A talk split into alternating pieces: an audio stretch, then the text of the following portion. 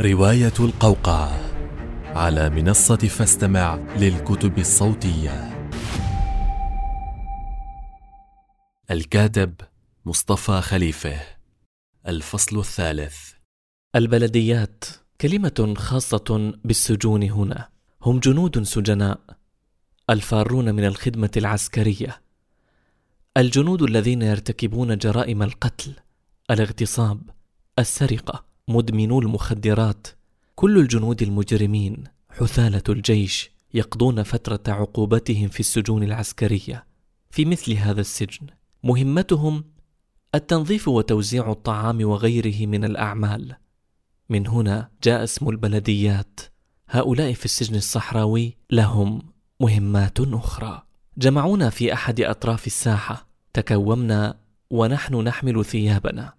صوت المساعد ارتفع كثيرا. البلديات يقفون في الطرف الآخر من الساحة.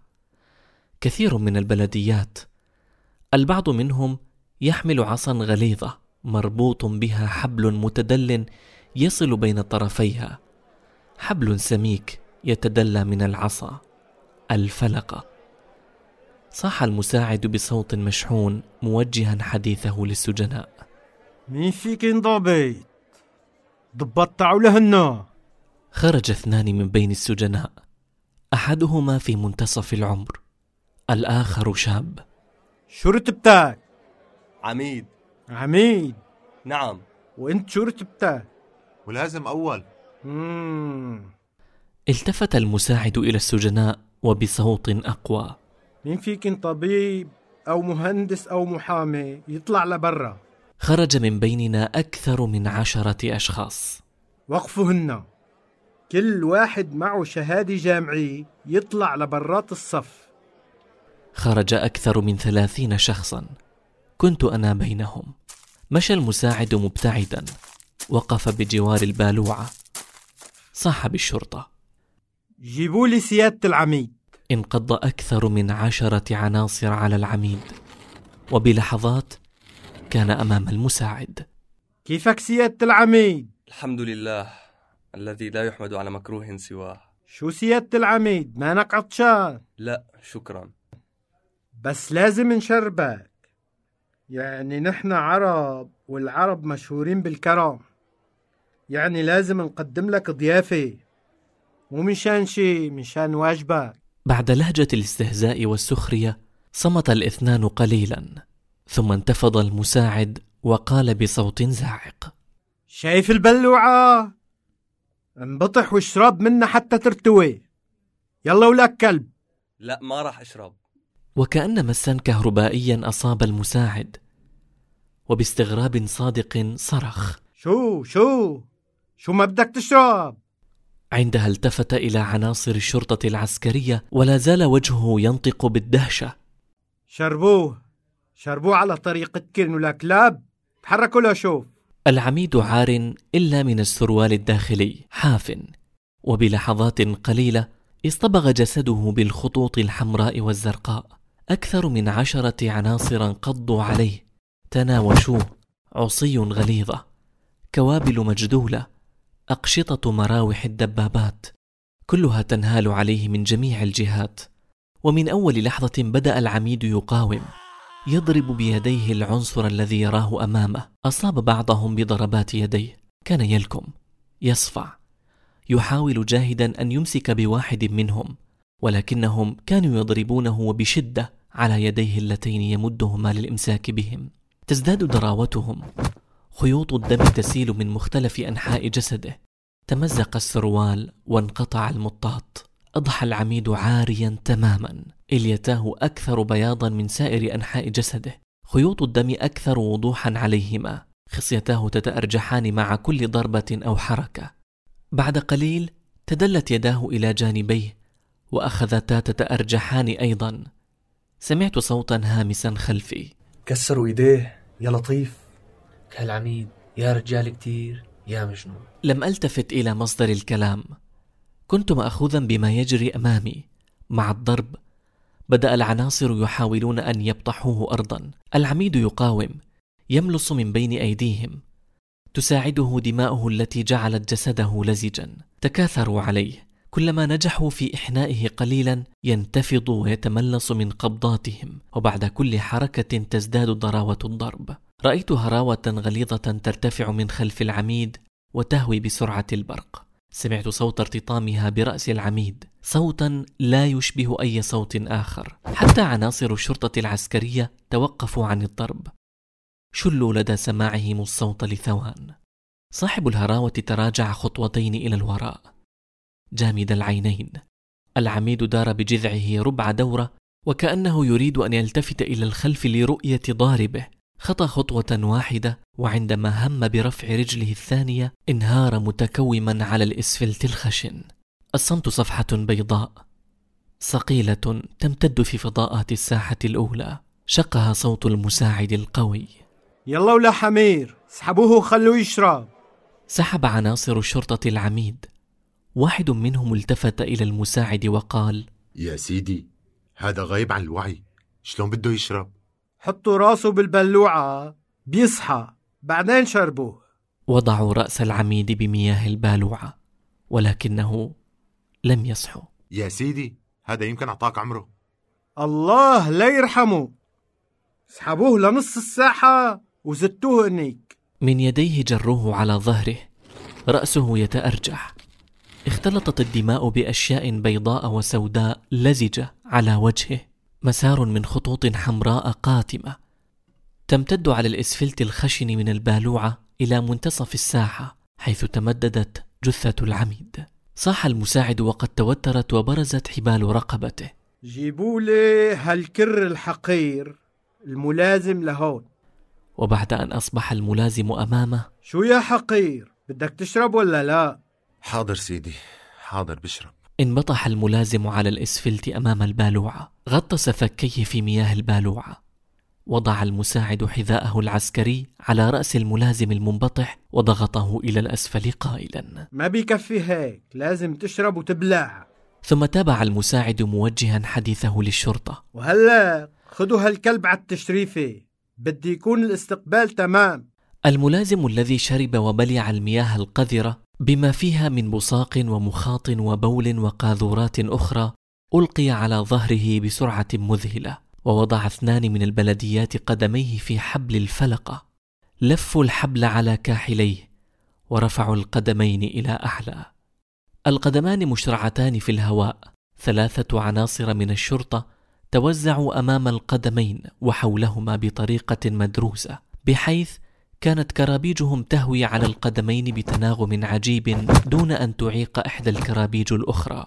ارتفع صراخ الملازم عاليا. تلوى جسده يحاول خلاصا. ولكن دون جدوى. استفز صراخ الملازم واستغاثاته العالية المساعد. مشى باتجاهه مسرعا.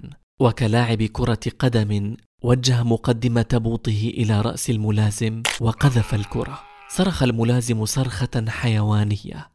صرخة كالعواء. استفز المساعد أكثر فأكثر.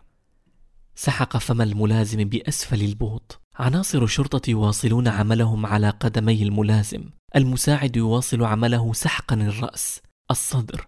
البطن. رفسات على الخاصرة. حركات هستيرية للمساعد وهو يصرخ صراخا بالكاد يفهم.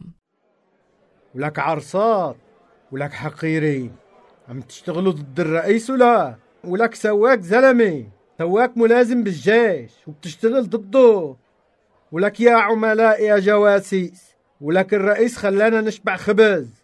وهلق جايين انتو يا كلاب تشتغلوا ضده. يا عملاء أمريكا يا عملاء إسرائيل يا ولاد الش. هلق عم تترجوا. برا كنتوا عاملين حالكن رجال. يا الجبناء هلق عم تصرخوا لك حقي على إيقاع صرخات المساعد ودبيكه فوق الملازم كانت ضربات الشرطة تزداد عنفا وشراسة وصرخات واستغاثات الملازم تخفت شيئا فشيئا بعد قليل تمدد الملازم أول إلى جانب العميد لا أدري حتى الآن ماذا حل به هل مات أم لا؟ هل كان لدى إدارة السجن أوامر بقتل الضباط أثناء الاستقبال أو التشريف؟ والآن جاء دورنا. إجاك الموت يا تارك الصلاة. عبارة سمعتها فيما بعد من الإسلاميين حتى مللتها. ولكن فعلا جاء دورنا. حملة الشهادات الجامعية. ليسانس بكالوريوس دبلوم ماجستير دكتوراه. الأطباء شربوا وبلعوا البالوعة. المهندسون شربوا وبلعوا البالوعة. المحامون أساتذة الجامعات وحتى المخرج السينمائي. شربت وبلعت البالوعة الطعم لا يمكن وصفه والغريب أنه ولا واحد من بين كل الشاربين تقيأ وأصبح بين هؤلاء جميعا شيئان مشتركان الشهادة الجامعية وشرب البالوعة ثم أكثر من ثلاثين كل فلقة يحملها اثنان من البلديات أمامها ثلاثة عناصر وثلاث كرابيج والكثير الكثير من القسوة. الألم الصراخ. الألم الضعف القهر القسوة الموت. قدماي متورمتان من آثار خيزرانة أيوب. بالكاد أستطيع المشي. عندما مشيت في الساحة الأولى فوق الإسفلت الخشن كنت كمن يمشي على المسامير. رفع البلديات قدمي إلى الأعلى بالفلقة ثلاثة كرابيج تلسع قدمي المتورمتين. موجة داخلية عارمة من الألم تتكون وتتصاعد من البطن لتنفجر في الصدر. تنحبس الأنفاس عندما تهوي الكرابيج. الرئتان تتشنجان تنغلقان على الهواء المحبوس وتتوقفان عن العمل. ومع الموجة الثانية للألم وانفجاره في الصدر ينفجر الهواء المحبوس في الرئتين عن صرخة مؤلمة. أحسها تخرج من قحف الرأس من العينين. أصرخ. وأصرخ والقدمان مسمرتان في الهواء كل محاولاتي لتحريكهما لإزاحتهما فاشلة تنفصلان عني. مصدر للألم فقط. سلك يصل بينهما وبين أسفل البطن والصدر. موجات متلاطمة من الألم. تبدأ الموجة عندهما. تمتد وتتصاعد مرورا بأسفل البطن. البطن الصدر ثم تتكسر عند الرأس. وصرخة ألم ورعب ومهانة ناثرة الذهول وعدم الفهم والتصديق أكثر من ثلاثين صرخة متوازية متشابكة لأكثر من ثلاثين رجلا تنتشر في فضاء الساحة الأولى في البداية استنجدت بالله وأنا الذي كنت طوال عمري أتباهى بإلحادي ولكن الله لم يستطع أن يفعل شيئا أمام جبروت الشرطة فنقمت وتساءلت ولكن أين الله؟ الساحة الأولى أكبر دليل على عدم وجود كائن اسمه الله أكثر من ثلاثين صرخة ألم. قهر. تخرج من أفواه أكثر من ثلاثين رجلا مثقفا متعلما. أكثر من ثلاثين رأسا. كل منها يحوي الكثير من الطموح والأمل والأحلام. الكل كان يصرخ. أواء ثلاثين ذئبا. زئير أكثر من ثلاثين أسدا. لن يكون أعلى من صراخ هؤلاء الرجال المتحضرين. ولن يكون أكثر وحشية وحيوانية. يضيع صراخي وسط هذه الغابة من الصراخ وأصوات ارتطام الكرابيج بالأقدام وترتفع الأمواج. أستنجد برئيس الدولة. يشتد الضرب وأفهم منهم أن علي ألا أدنس اسم فخامته بفمي القذر. أستنجد بنبيهم. مشان محمد لطمة على الرأس وصوت المساعد الراعد. بديني على أم محمد. ليش في حدا خرب بيتنا غير محمد؟ رأيته يبتعد عني ببطء. فصرخت يا سيدي دخيلك دخيل أختك. بس كلمة واحدة. موجات الألم تتصاعد أكثر فأكثر. تتلاطم أشد فأشد. المساعد يبتعد أبعد فأبعد. وأصرخ بأعلى صوتي. يا سيدي أنا ماني مسلم. أنا مسيحي. أنا مسيحي. يا سيدي دخيلك. أبوس إيدك. أبوس رجلك. أنا مسيحي. وببطء شديد يقف المساعد. لقد ميز صوتي ضمن كل هذه الأصوات. سمع. يعود ببطء أشد. يصل قربي. يرفع يده اليمنى لعناصر الشرطة بإشارتي كفى. مصير الآن كله مرتبط بكلمة من فم هذا المساعد الذي بالكاد يعرف القراءة. يزرر عينيه ويسألني. مسيحي! نعم سيدي نعم. الله يخليك ويطول عمرك. مسيحي! وصاير إخوان مسلمين. لا سيدي لا. أنا ماني إخوان مسلمين. لكن ليش جايبينك؟ هيك لوجه الله؟ يعني تبلي؟ آه يا كلب آه. إذا كانوا هذول العرصات بيستحقوا الموت مرة وحدة أنت لازم تموت مرتين. يلا شباب زيدوا العيار لهالكلب. مسيحي وصاير إخوان مسلمين. مضى. والعناصر الثلاثة يزيدون العيار على القدمين وعنصر رابع تنهال كرباجه على فخذي العاريتين. تقلصات الألم تزداد لحم الفخذين رقيق ويختلف عن لحم باطن القدمين. أختنق بصرخاتي أسكت لحظات لأتنفس وأعب الهواء الذي سأصرخه. غمامة حمراء تتأرجح أمام عيني حد الألم لا يطاق. بعد أن خذلني المساعد أعود إلى الله. لم يبق من مخلص غيره. وساعات الضيق وانعدام الأمل يعود فيها الإنسان إلى الله. عدت إليه راجيا سرا. أن ينجيني من الأشرار. كنت في غاية التهذيب وأعمق درجات الإيمان والخشوع. يا رب خلصني. أنت المخلص. نجني من بين أيديهم. قلت هذا الكلام دون أن أنطقه. طاف بذهني. ومنه خرج مسرعا باتجاه السماء. قواي تخور قدرتي على الصراخ تخفت. يصبح الألم حادا كنصل الشفرة. أرى الكرابيج ترتفع عاليا. أتوقعها. إذا نزلت هذه الكرابيج على جسدي فأنا حتما سأموت. لم يبق أي طاقة لتحمل المزيد من الألم. الموت. أعود إلى الله. يا رب دعني أموت. دعني أموت. خلصني من هذا العذاب. يصبح الموت أمنية. أتمنى الموت صدقا. حتى الموت لا أستطيع الحصول عليه. الكرابيج ترتفع وتهوي. الغمامة الحمراء. السماء وردية. يخف الألم. يخفت الصراخ. موجة ضعيفة من الخدر والنمل. تنزل من القدمين إلى باقي أنحاء الجسم. الخدر يزداد. موجة من الارتياح اللذيذ تغمرني.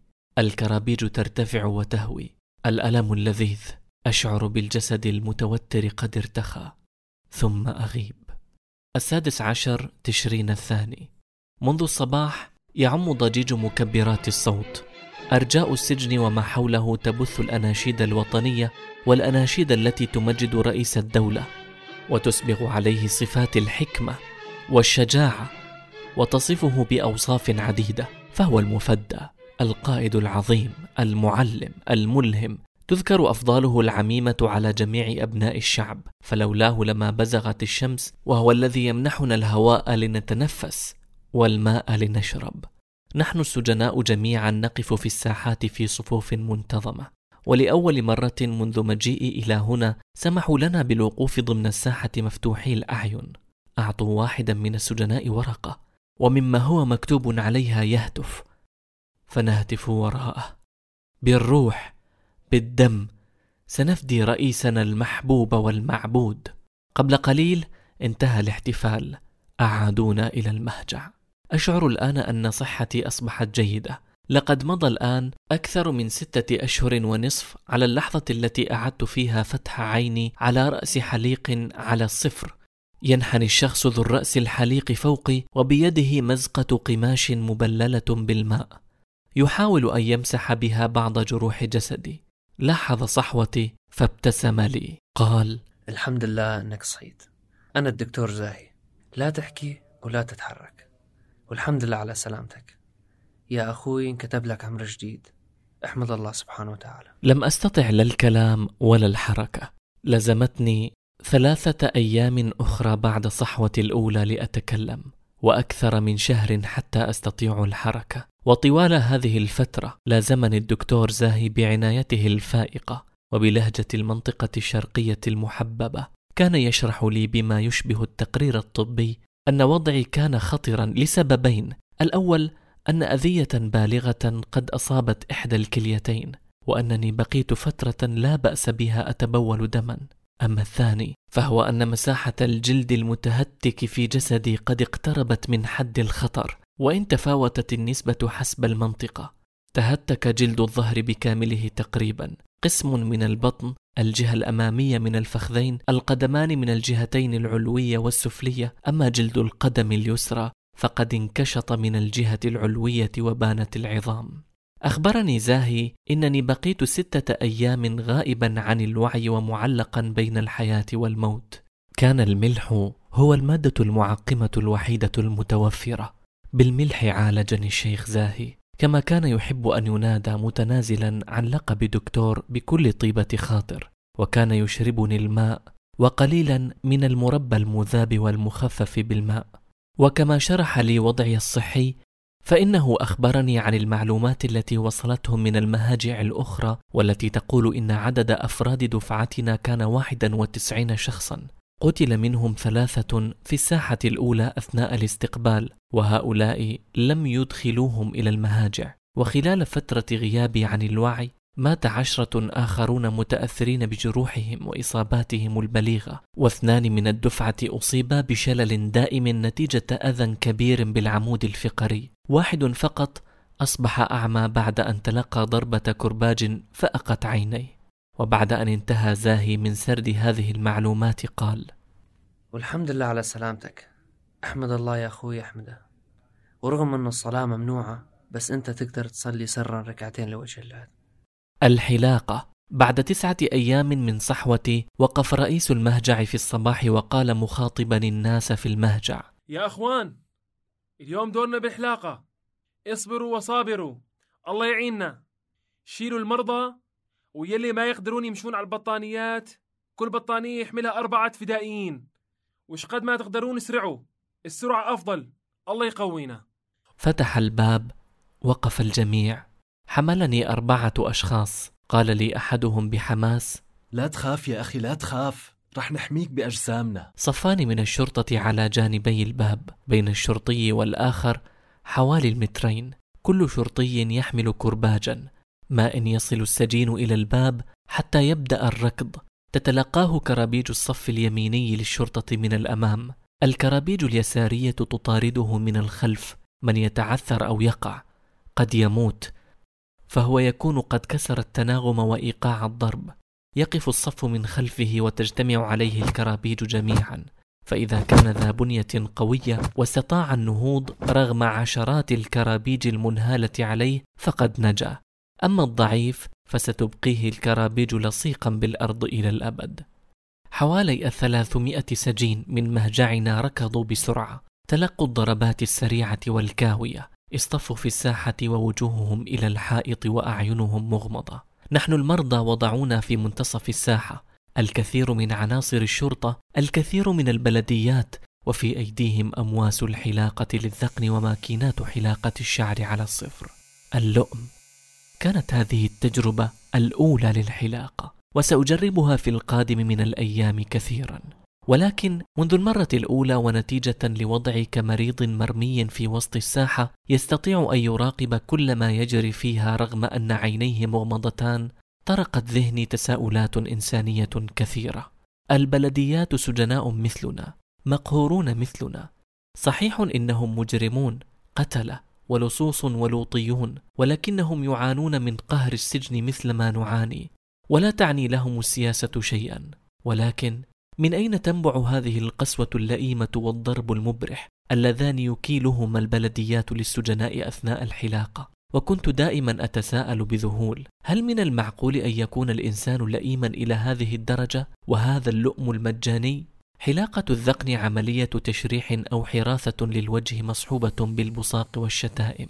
وكان بعضهم يتلذذ بافتعال السعال قبل البصق على وجه السجين كي يكون البصاق مصحوبا بالمخاط وتلتصق بصقة البلديات بالوجه ويمنع السجين من مسحها. حلاقة الرأس.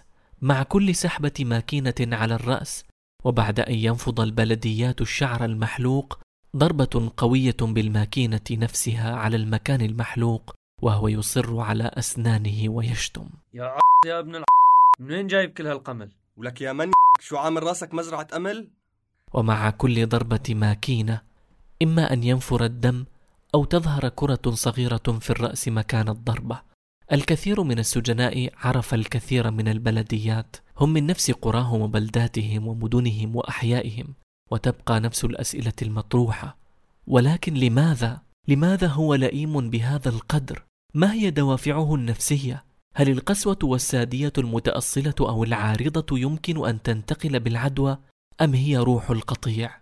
وددت لو تتاح لي فرصة محادثة أحدهم بعد أن انتهى أحد البلديات من حلاقتي بضربة قوية على رأسي الحليق قال يا كلب يا ابن الكلب كسرت لي ظهري عامل حالك ما بتحسن توقف. أدخلونا جميعا إلى المهاجع بين صفي الشرطة والكرابيج تنهال أكثر ما تنهال على الرؤوس الحليقة. استلقيت في الركن المخصص للمرضى.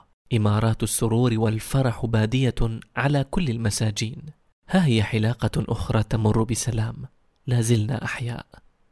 المهجع.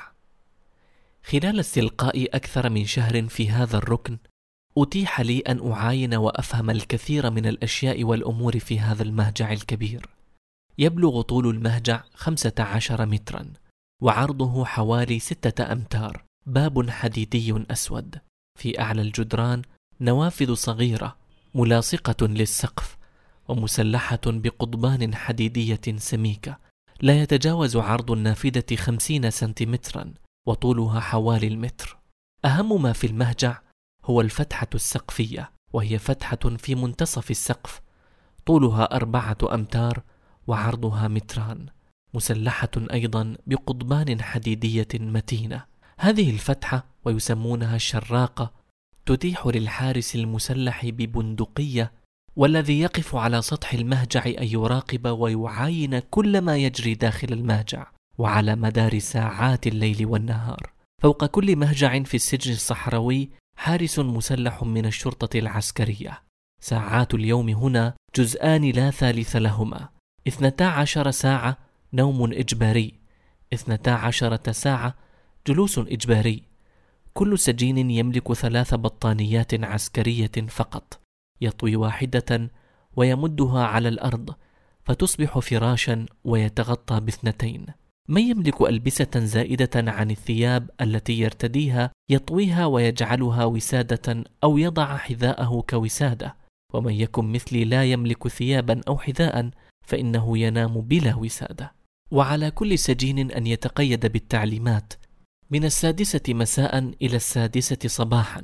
يجب أن يكون نائما لا يتحرك. من السادسة صباحا إلى السادسة مساء. يجب أن يطوي البطانيات الثلاث ويجلس عليها لا يتحرك. الذهاب إلى المرحاض يتم وفق نظام خاص بحيث أن الشرطي الحارس في أي ساعة يخطر له أن ينظر داخل المهجع. يجب ألا يرى أكثر من شخص واحد يمشي داخل المهجع. ورئيس المهجع هو سجين أيضا. يجب أن ينظم كل هذا تحت طائلة المسؤولية. لدى أي خلل؟ إذا تحرك النائم حركة غير طبيعية مثلا إذا كان اثنان يتحدثان إلى بعضهما ليلا. إذا كان هناك أكثر من شخص يمشي. إذا كان جالسا بطريقة لا تعجب الحراس يصيح الحارس برئيس المهجع. رئيس المهجع منكر! نعم سيدي. علم هالكلب وهكذا يكون قد تم تعليم السجين. نوبة كل حارس ساعتان. وعدد الذين يتم تعليمهم تابع لمزاج كل حارس. وكل حارس يبلغ من يليه في الحراسة بعدد الذين علمهم وفي الصباح يكون المجموع عند الرقيب الذي يحضر إلى الساحة وبصحبته عدد كبير من عناصر الشرطة العسكرية والبلديات. ويصيح ولا رئيس المهجع يا حقير عندك 33 معلمين طالعوا ولا برا لشوف. ويخرج الفدائيون. جزاء وعقوبة التعليم أصبحت عرفا. خمسمائة جلدة. الطعام. ثلاث وجبات في اليوم رغيفان من الخبز العسكري لكل سجين. الطعام يأتي في أوان بلاستيكية. العشاء على الأغلب شوربة عدس. الغداء برغل ومرق البطاطا. البطاطا تطبخ مع رب البندورة بدون أن تغسل أو تفرم. ولذلك دائما هناك عدة سنتيمترات من التراب الراقد في أسفل جاط المرق. الفطور لبنة أو زيتون وأحيانا بيض مسلوق. يجلب البلديات جاطات الطعام يضعونها أمام المهاجع ويذهبون. أكثر من 600 رغيف خبز حوالي العشر جاطات بلاستيك مليئة بالبرغل ومثلها من المرقة. كلها تكوم أمام المهجع. ثلاث مرات في اليوم يفتح الباب الحديدي الأسود لإدخال الطعام. وفي كل مرة يكون الفدائيون واقفين خلف الباب ما إن يفتح حتى يصبحوا جميعا وبلمح البصر عند الطعام. وبسرعة البرق يحملونه. فدائي واحد لكل جاط برغل. جاط المرق يحمله اثنان. الخبز يكومونه على البطانيات وكل بطانية يحملها أربعة أشخاص. طوال الوقت الذي يستغرقه إدخال الطعام تكون كرابيج الشرطة قد فعلت فعلها. يتفنن عناصر الشرطة ويبتدعون أساليب جديدة. أمام جاط شوربة العدس الغالي أمسك الرقيب بالفدائي الذي هم بحمل الجاط. قال اترك الجاط على الأرض ولا ترك السجين الجاط ووقف. وهلا غطس بإيديك بالشوربة لشوف وخرجت اليدان من الشوربة مسلوختين وأجبره بعدها أن يحمل الجاط بيديه المسلوختين إلى داخل المهجع. كل بضعة أيام يقتل واحد أو أكثر أثناء إدخال الطعام إلى المهاجع